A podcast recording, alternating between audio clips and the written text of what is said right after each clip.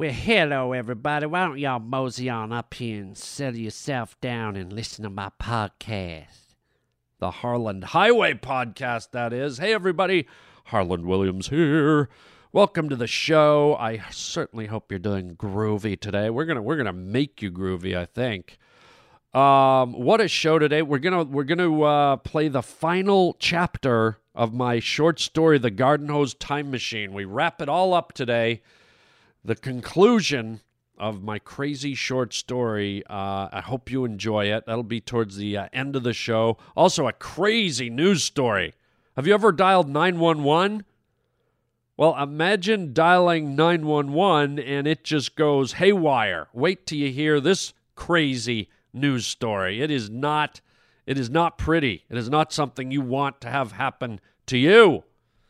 Also, we're going to play another uh, funny segment of me doing uh, the the morning radio junket on my stand up comedy tour. I recorded myself uh, in studio, yucking it up with the morning DJs, and we had a lot of laughs. We make up stuff right on the spot, and I thought uh, you guys might uh, enjoy the laughter and, and the comedy. So we're going to play another segment of that.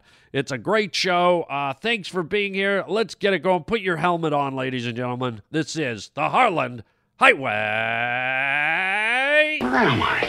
What is this? Some kind of a joke or something? Welcome to the Harland Highway. What you talking about, Willis? Son, you got a panty on your head. Shut up and sit down, you big bald fuck. Oh, God, what's happening here? What's happening? Hey, Harland, it's Shelley. You just made a wrong turn onto the Harland Highway. We choose to go to the moon in this decade and do the other thing. Not because they are easy, but because they are hard. That is fantastic. What's wrong with everybody in this crazy place? The Harland Highway. What is it? The opening To what? to another dimension. This is Harland Williams. You're a bad man.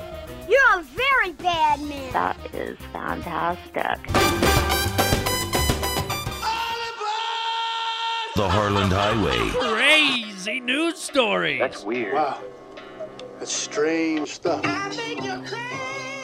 All right, here we go. Oh boy, this one is a little nutty. A little, it, it, I mean, can you imagine? Here's the headline, gang 911 operator accused of hanging up on callers. Huh? Holy God. Uh, not good. The headline said Crescenda Williams is charged in Houston. There's a big picture of her, a middle aged black woman with long uh, dreadlocks in her hair. And just looking at the expression on her face, she doesn't look like the most compassionate woman. I kind of get it just looking at her. She she looks a little like, eh, whatever. So here's the story. It starts with a quote from Crescenda Williams. The quote is, Ain't nobody got time for this. Oh my God. Ain't nobody got time for this. A former Houston 911 operator was recorded as saying, as she allegedly hung up on a security guard calling to report a street racing incident. Yeah, yeah, I, I ain't got time for this. Yeah, I'm sorry. I just, you know, this is 911, man. I, I ain't got time for this. Um, a news report uh, says that the 43 year old Crescenda Williams is being charged with interfering with emergency telephone calls, a misdemeanor for allegedly hanging up on 911 callers. Houston police say Williams has admitted to the crime, saying she would hang up because she did not want to talk to anyone at that time. Okay, uh, you ever kind of come to a place where you uh, realize you're not in the right line of work? Uh, Delo. The the news uh, reports Williams' bosses at the Houston Emergency Center say thousands of her calls between October 2015 and March 2016 lasted less than 20 seconds. At least one call involved a robbery and homicide. Good Lord. In that case, Williams allegedly hung up on a man attempting to report an armed robbery in progress at a convenience store. Oh yeah, listen, uh, there's a guy here with a gun. He's holding the place up, man. It looks like he's already shot some. Hello? Hello? What the fuck? Somebody 911 just hung up on my ass. Um, by the time the man got through to a second 911 operator and police arrived, the store manager had been shot and killed. Oh, God. In another instance, a man called for an ambulance because his wife passed out, but he says the dispatcher, who identified herself as Crescenda, hung up on him. He called back on a different dispatcher and his wife survived.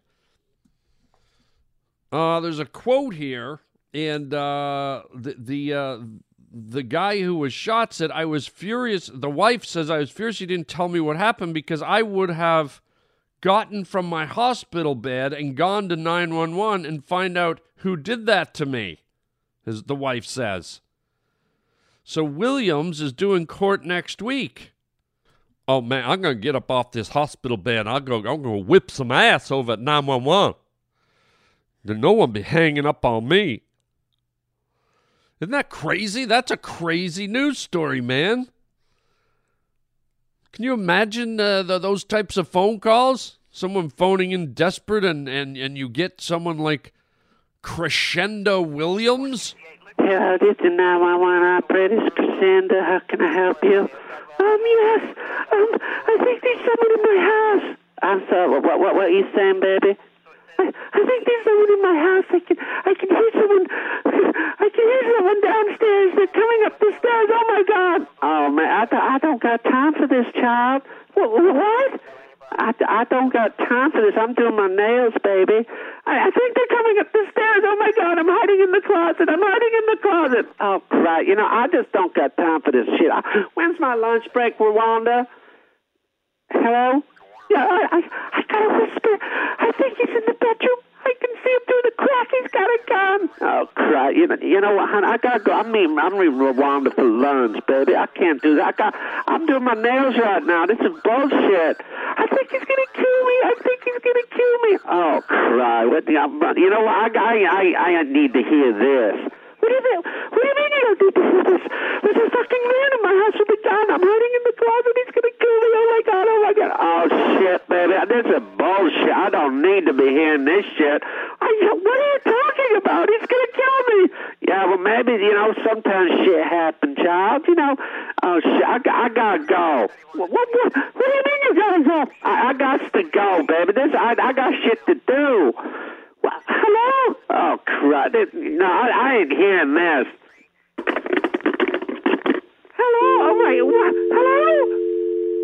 Oh, my God. Oh, my God, he's. Oh, my God, he's to kill her. Oh my, my God! Crescendo Williams in the house. Man, that's a lack of caring right there, man. Like, get out, get away from the nine one one position, man. Scary. Yeesh. Um. All right, let's move along. I hope that never happens to any of you guys listening. You get rejected by 911. My goodness. Uh, Crescendo Williams. Um, let's uh, let's pick up on uh, some more uh, fun stuff. Um, I've been playing for you guys uh, the last few podcasts.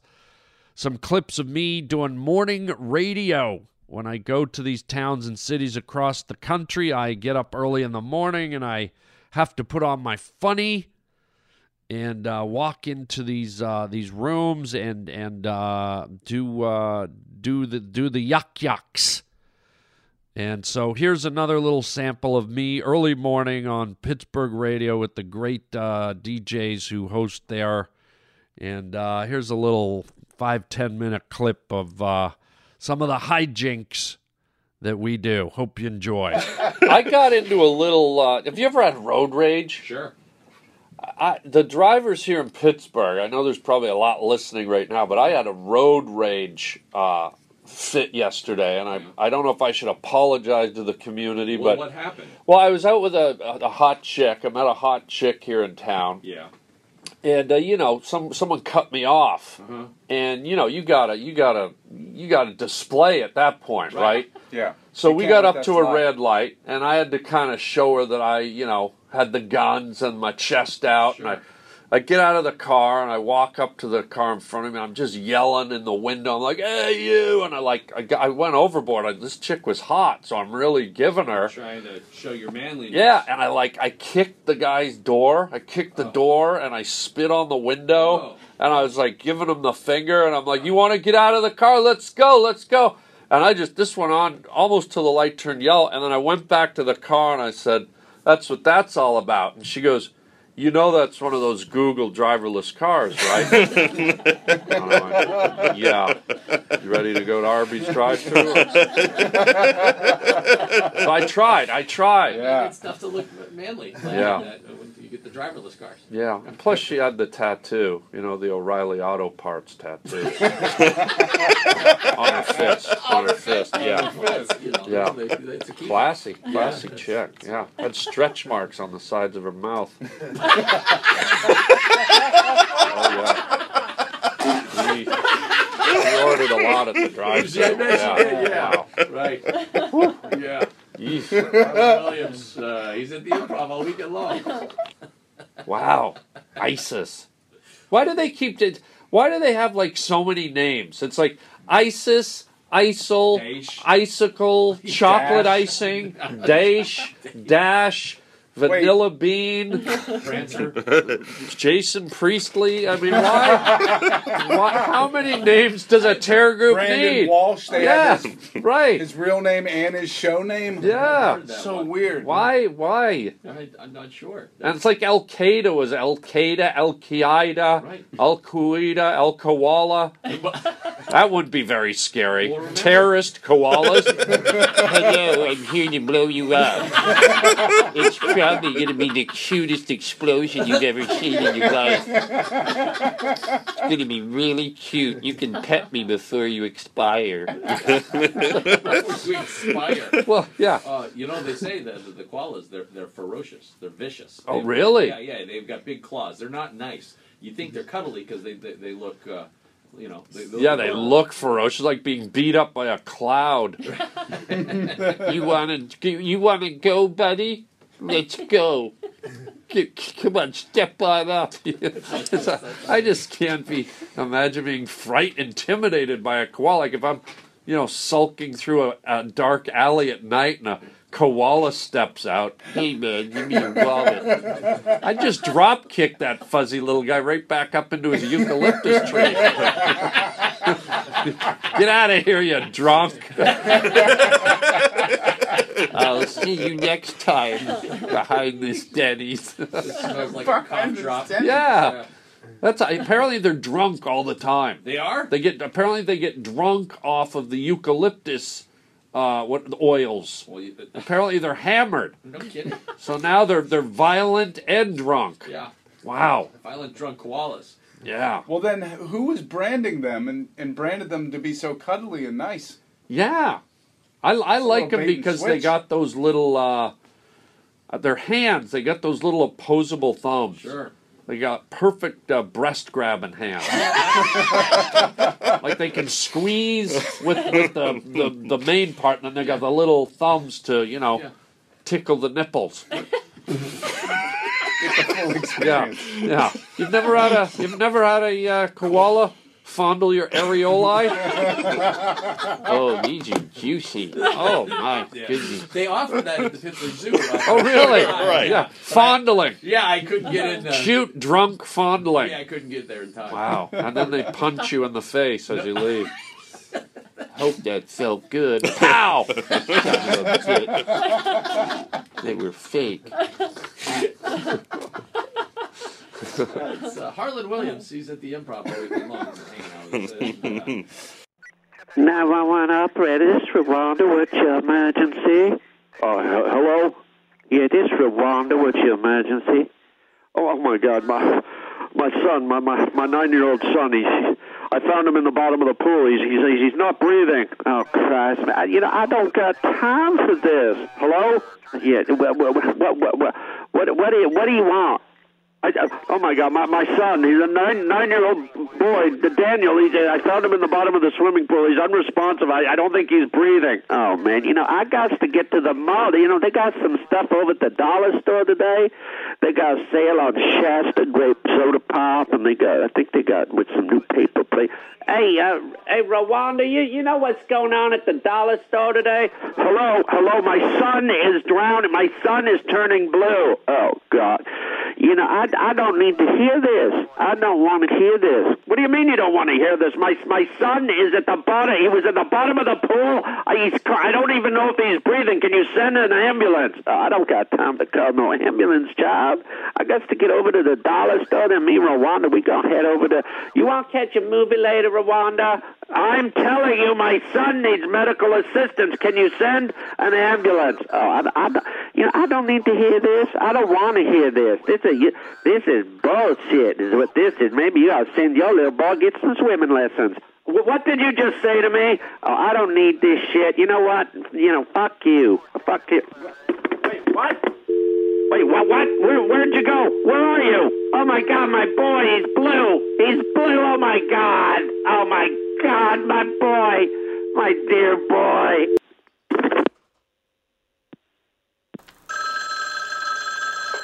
Hello? Hello? Hey, Harland. Uh, you invited responses to your short story, and that's the only reason I'm calling. Uh, one of the rules of writing is write what you know. I wouldn't be able to write this. It honestly worries me that you are able to, in case you happen to know wherever you speak. I hope that if so, it is cathartic. I would prefer that it is not so and purely fiction. So, God bless you, man. All right, thank you, Brian. Thank you for that call. I, it sounded like there was some concern in your voice, and uh, man, I appreciate that. Um, Brian commented that you know you you write what you know, and uh, and as you know, this Garden Hose uh, time machine story is going kind of to a, a bit of a dark place where, where in our lead character Brett has has has to come to terms with his abusive father that beat on his mother. And and I can tell by your phone call, Brian, that you think, ah, maybe Harland went through this. Write what you know. Well, the good news is, no, I have never gone through anything even remotely close to this. Um, my point of view with writing is the opposite, Brian. My point of view of writing is write what you don't know. And the reason I say that is because for me, writing is an escape. And if I just wrote about what I knew, I'd probably be bored. So the fun of writing is is creating these imaginary worlds that I've never ventured into, that I don't know anything about, that I, I have not experienced. All I can do is channel what it might be like through these characters that I create.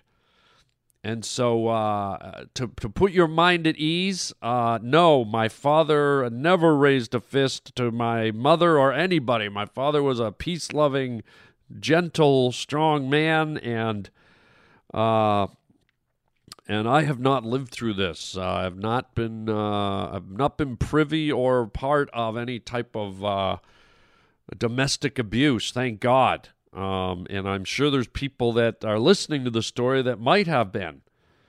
Uh, but when I write these stories, I really do kind of take on the pain and the joy and the anger and the hate and the love of the characters that I have fabricated in my mind. And so, uh, so uh, don't worry, not to fret. Uh, this has not been something that has touched my life, but I do enjoy writing it and imagining, uh, you know, the drama and the intensity of this this kind of world. And I understand when you when you write about topics as as kind of heavy as this, it strikes a chord with people. Uh, I want to read a letter from one of our pavement pounders uh, before we get to the very final uh, installment, the conclusion of the uh, Garden Hose Time Machine story. I want to read a wonderful email I got from one of the pavement pounders and uh, share with you his thoughts about the short story. Here it is. So, this was an email sent in from uh, Chad Brooks is the uh, is the gentleman's name or the pavement pounder's name. As you know, I have old style emails. They're actually on paper. Uh, Chad, thank you for writing in. Here's Chad's uh, email. He says, Hiya, Harland. I was finally able to attend one of your live shows when you came through Salt Lake City about a month ago. I just wanted to say it was such a blast and that you really brought the house down. My favorite bit was actually one of your improvised jokes in which you were an Irishman waking up in the wee hours of the morning to do some calculations.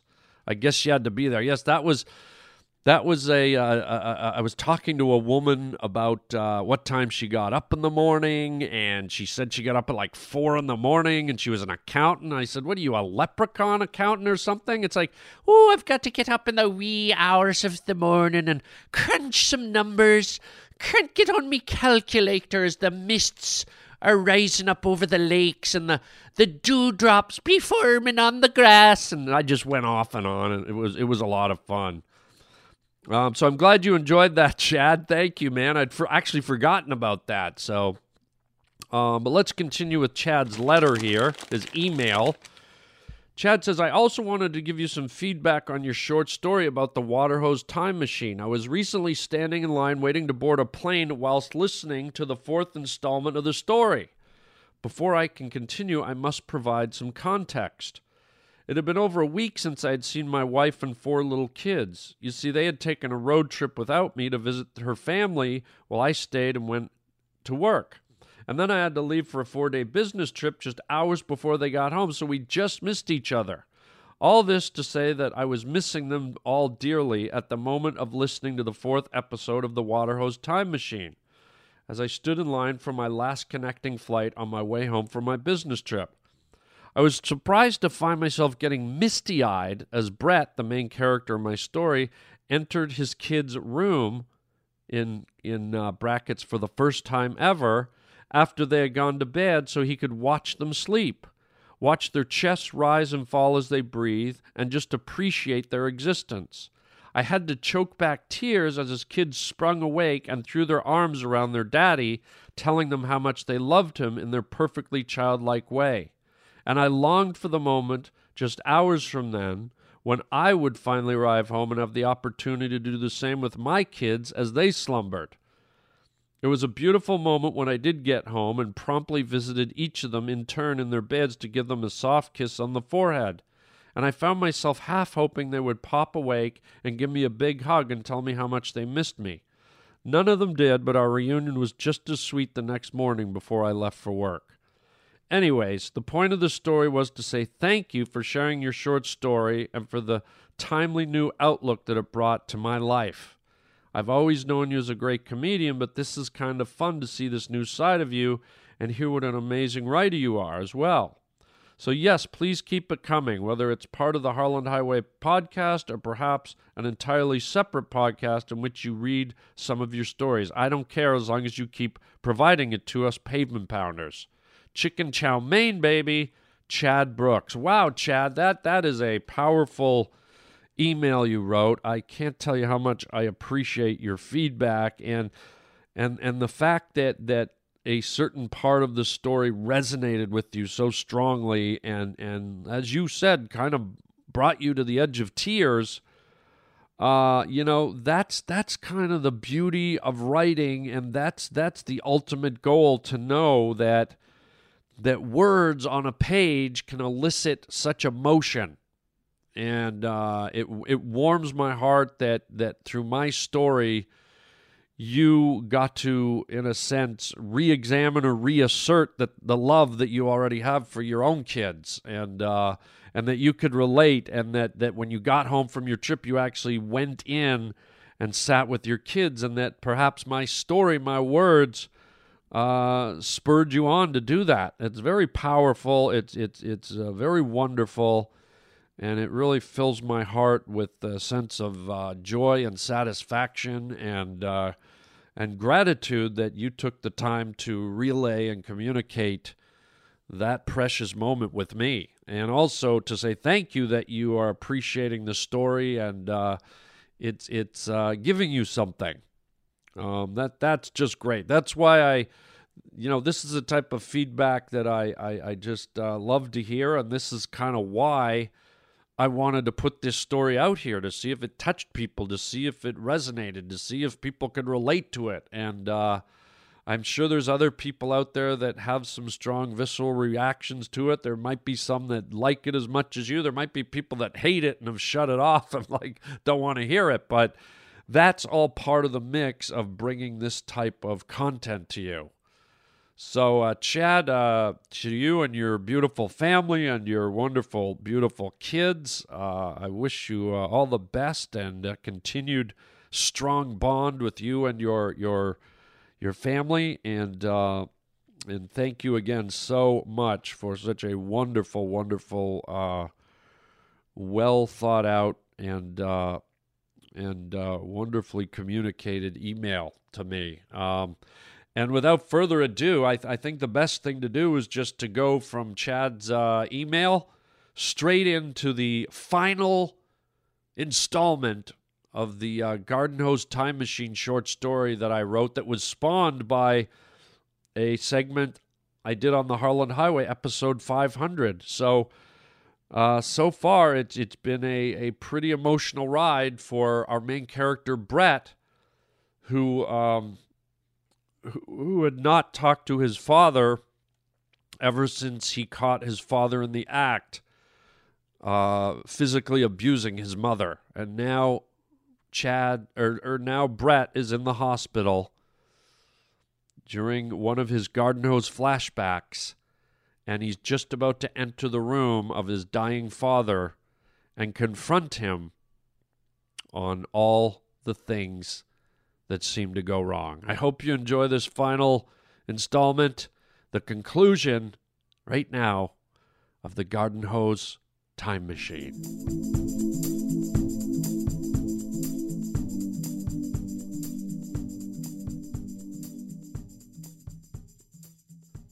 As the door swung wider, Brett instantly saw that there was no one else in the room just the frail shape of a human body tucked under crisp white hospital issue sheets. Brett's father's brown hair seemed to be the only thing that contrasted on the white bed. His half paralyzed head lay upon the pillow. As Brett stepped closer, his father seemed almost unrecognizable, his frail body rigid and weak. Brett took a deep swallow, his mind unprepared for seeing his once flamboyant father so deteriorated. For a brief second, he almost forgot about all the hatred he had built up for him. For a brief second, he wanted to help him, comfort him, make him better again. But as he rounded the bed and got his first look at his father's face, all those sentimental feelings stopped. They were replaced by feelings of utter shock, possibly horror. Brett had known his father had suffered a stroke that night. His sister had told him that as Brett had run from the house, their father laid helpless, seizuring on the floor. Maybe that is where the feelings of animosity from his sister had been born. Brett had just turned and walked away in his father's time of need. And now, before him, for the first time, Brett could see firsthand the effects of the stroke. Brett's father's face seemed sunken in and hollow, his cheeks gaunt, his eyes like two empty tunnels that led back through the portals of time. A wave of sadness washed over Brett, the likes of which he had never before felt. His father, like a wounded animal, unable to pick itself up off the ground and take another step to survive. Out of defiance, Brett held back any tears. He would not give his father the satisfaction of expressing any emotion. His father didn't deserve it. Norm, on the other hand, was the exact opposite. Almost the instant he saw his son, his eyes began to water, his body trembling. This was a monumental moment for Norm. He had spent many, many years nursing his broken heart. Broken from knowing he had destroyed his family, broken from knowing he would never see his boy again. But now, miraculously, he was here. Norm, mustering all his strength, reached out to Brett, his nimble fingers touching his hand. Brett instantly pulled away. offended that his father thought he had any right to make contact with him. This was enough to bring the tears out of Norm's eyes. He knew he had done so much damage. He knew he had lost his son. Please, please, Bretty, he said in a gravelly voice that was unfamiliar to Brett. I, I need to touch you, son. Norm's speech was uneven and slow. The stroke had slightly paralyzed the right side of his face, impeding his speech. The clarity his voice once had now slurred. Touch me? Brett snapped. No, I don't think so. Brett snapped his hand away with the reflexes of a hockey goalie. He had no desire to connect with his father in this way. As if Norm's face could register any more pain, it just did. His son's disdain was palatable. Norm squeezed his eyes shut and rocked his head side to side, his voice mumbling through his tears. Oh, oh, oh, Bretty. What did I do, Bretty? What did I do? Brett stood back, staring at his crumpled father, almost with disgust. He could hardly believe that his father, the one who beat his mother to a pulp, was laying there, feeling sorry for himself. Almost out of agitation, Brett spoke up. How did you know I was in the hallway? Norm's eyes rolled open, a slight look of hope as he embraced the notion that his son was actually talking to him. Oh, I, I could feel you, Bretty.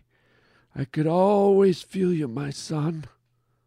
Brett stared down at Norm incredulously, not expecting such warm emotion to come out of him. I prayed. I prayed for many years you would come, my boy. Many years. Brett took another step away from the bed. Despite the uneven speech, there was comfort and love in his father's voice. Brett wasn't sure how to take it. It had been so long since he had felt his father's feelings. I, I know I did some bad things, Bretty. I know why you went away. Angry eh, and mad. I know. Suddenly, Brett felt anger overtake anything else he was feeling. Oh, really? Y- you did some bad things? You punched the fucking shit out of my mother. That bad thing? Is that what you're talking about? Norm turned his head away from Brett's outburst. His loud words were like a punch to his own face. Who the fuck do you think you are? Your own wife. Mum was the sweetest woman to ever walk the fucking earth, and, and, and. Brett had to turn away. He couldn't look at his father for a moment.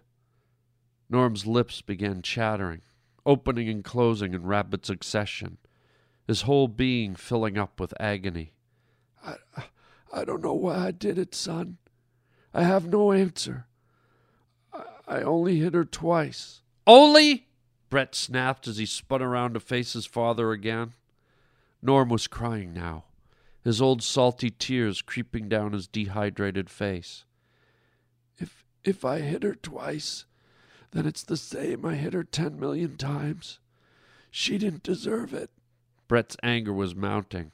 How can you say that? I mean, that's it?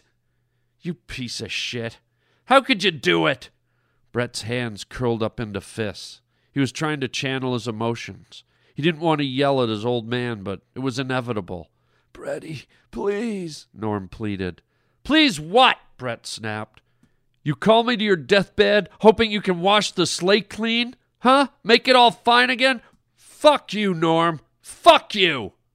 Norm let out a long, painful moan that synchronized with his tears. I'm sorry, son. I'm so sorry, Norm wailed.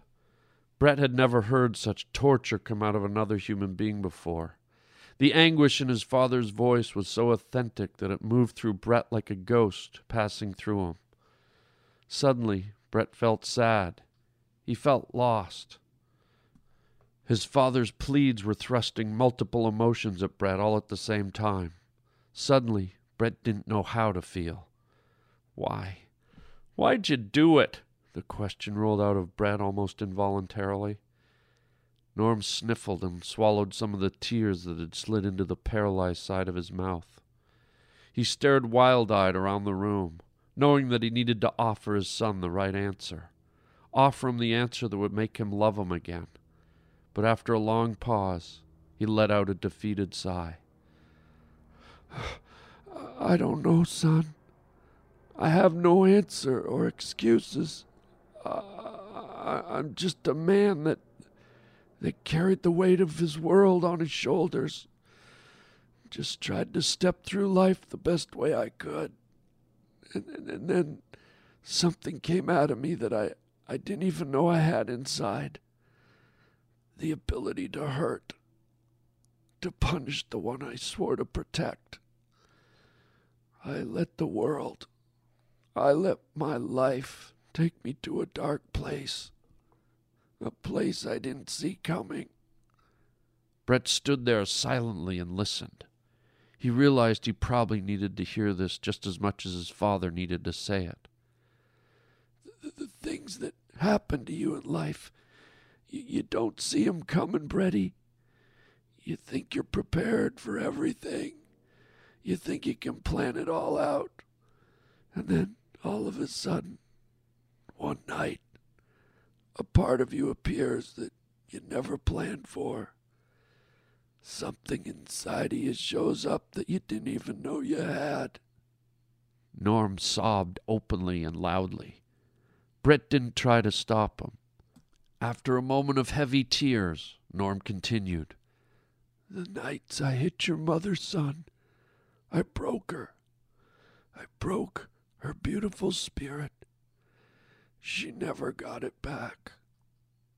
Brett looked up and saw the emptiness in his father's eyes. They revealed so much, as if he had opened up a chest overflowing with pain, hurt, and suffering.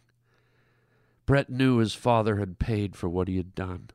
He knew his father's pain was deep and real. I, I broke your mother, son. But me, I died. Norm sealed his eyes tightly and turned his head away from Brett. His own cloud of shame surrounded him like a plague.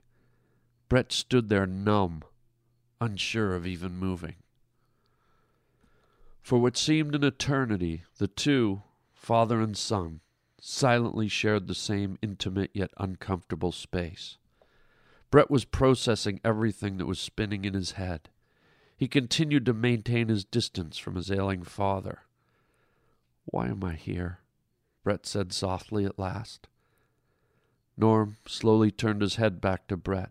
He stared at him, absorbed him as much as he could. Norm knew his time was limited. He garnered all his strength and slowly lifted his arm up in the air. He reached towards his one and only son. Brett looked up, moved by his father's efforts. Clearly, it was not physically easy. Norm slightly wiggled his fingers, no words coming from his mouth, just a low, pitiful gurgle from somewhere in his windpipe. Brett stared with contempt. He had so much hatred built up inside. He wanted to not feel any sympathy or remorse for his bastard father.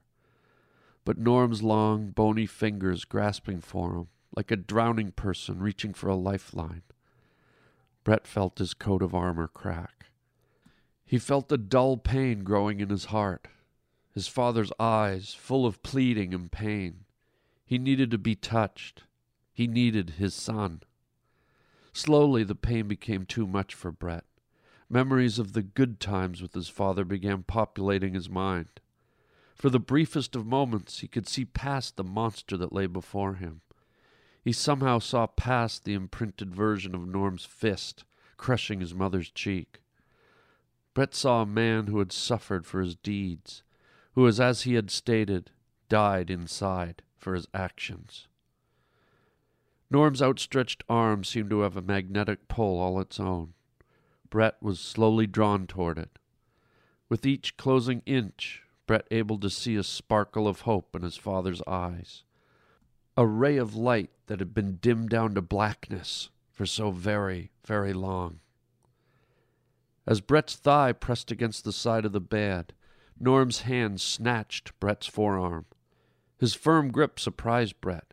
It was strong and forceful, a grip determined to never let go. Norm's crooked, distorted face managed to create some kind of joyous smile. He could feel his son's youthful skin, feel his energy, his life force.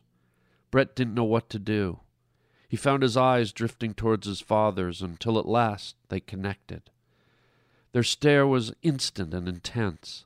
It had all the strength of the planets being held in their place by the universe's gravity. They were locked in, neither of them able to shift their gaze. Brett was overcome with anger, fear, love, and hate all at the same time. Norm recognized this. His eyes stared back at his wounded child. They conveyed never ending love and understanding, void of judgment or spite. Norm's stare bore into Brett's soul like a searchlight through the midnight sky. It honed in on his heart. With all his mental energy, Norm gave up every last molecule of love that his heart could manufacture. He channeled it to his son so that he could know, despite all his misgivings, his love was pure and without boundary. Brett could feel Norm's love, penetrating his soul, causing his insides to light up with golden warmth that could only come from a parent to a child. Brett's eyes began to fill with soft, salty tears, his hand slowly rising up to where his father was grasping his arm. Soon enough, their hands were together, holding, feeling, grasping on to whatever chance they had left to show affection for one another. I, I love you, my son. My, my little Bretty. Norm choked as the words spilled out of him. Brett could feel the pools of water in his lower eyelids finally spill over and form tears. They dropped from his eyes like capsules of liquid pain, each teardrop representing a moment of the torment he had bottled up inside all these years. The tears dropped on the sheets, leaving a wet spot that grew wider and wider. He squeezed his father's hand tightly. I. I can't forgive you, Dad. Brett said almost in a whisper. Norm squeezed Brett's hand. I, I know, son. You're not here so that you can see me dying. Brett looked up, somewhat surprised by this unselfish revelation. You're here so that I can see that you can go on living. Brett stopped breathing for a moment. He hadn't expected such words. Somehow he thought he was brought here expected to give his father forgiveness, but it was the exact opposite. He realized in that moment that he was brought here so that he could be free, to let go of all the pain, to get back to living and blessing his wife and children with every ounce of his love. Brett tried to absorb all that was happening in this miraculous moment, but it was like trying to catch a hundred balloons that had broken loose and were dancing across the sky. And before he could make any semblance of what he was feeling, he suddenly felt his father's grip on his hand squeeze tighter than it had so far. It actually hurt slightly. Brett looked down at his father and saw a certain resolution in his eyes, a contentment that wasn't there before. He blinked slowly three or four times, and in a wisp of a voice he said, I love you, my boy. I'll love you for all time, Bretty. And then his grip went limp. All the strength was gone. Norm was dead. Red felt his heart curl up inside. The pain was only outdone by the strange joy he felt in his heart at the same time. At last it was over. It was done. He had come face to face with his dad. When Sherry awoke in the chair, she instantly looked over to see if Brett was okay. To her satisfaction, she saw that he was sleeping peacefully in his bed. This made her happy, happier than the stiffness that was riddling her body. Her contortions in the chair in which she slept were nothing short of torturous. She had no idea how long she had been sleeping. As she brought her hand up to wipe the sleep from her eyes, she was startled to feel something gripped in her fingers. She came just short of rubbing a foreign object right in her face. As she held it up before her eyes, a flood of love and joy washed over her entire being. It was a single white rose, pure and fragrant and beyond beautiful. Twelve months later, the following summer, Brett sat on his back porch with Sherry, Tommy, and a few other friends. Brett sat close by Sherry's side, holding her hand, loving her. Tommy was relaxed and laughing. Clearly, any animosity from the hose incident had faded away. Reconnected, their friendship blossomed and they had become close once again. So, we ever going to go on that baseball tour through the American League East stadiums or what? Tommy said loudly so that it passed by Sherry as well. Brett glanced at Sherry and said in a mock pouty voice, I don't know if I could bear to be away from Sherry that long, Tommy. Oh, Jesus. Pour some more syrup on it, why don't you? Tommy rolled his eyes and everyone laughed. Come on, let's go in and eat. We can talk about it over dinner. Sherry smiled and played along. And a few bottles of white wine, right, Cher? Tommy joked. Everyone laughed and rose from their deck chairs.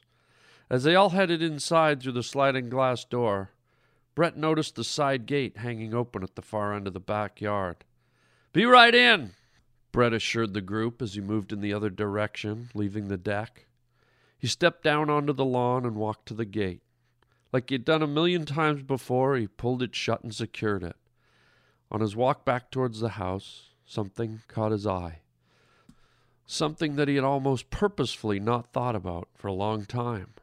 It was the garden hose, hanging on the wall by the shrubs. Brett stopped. He stared at it. He wondered if it was mystically beckoning him or if his own mind was just curious after all this time. Seeing that the coast was clear, he decided to walk over to the tap and turn it on. Brett stared at the water pouring out at the tip. He felt a little nervous, intimidated to take a drink. A lot had happened since last year. He was 30 pounds lighter. He was friends with Tommy again. He and Sherry were like high school sweethearts again. It was like the love that was always there was finally allowed to come out from behind the clouds and shine. Brett's job was good. He wasn't drinking anymore. He went to the gym three times a week.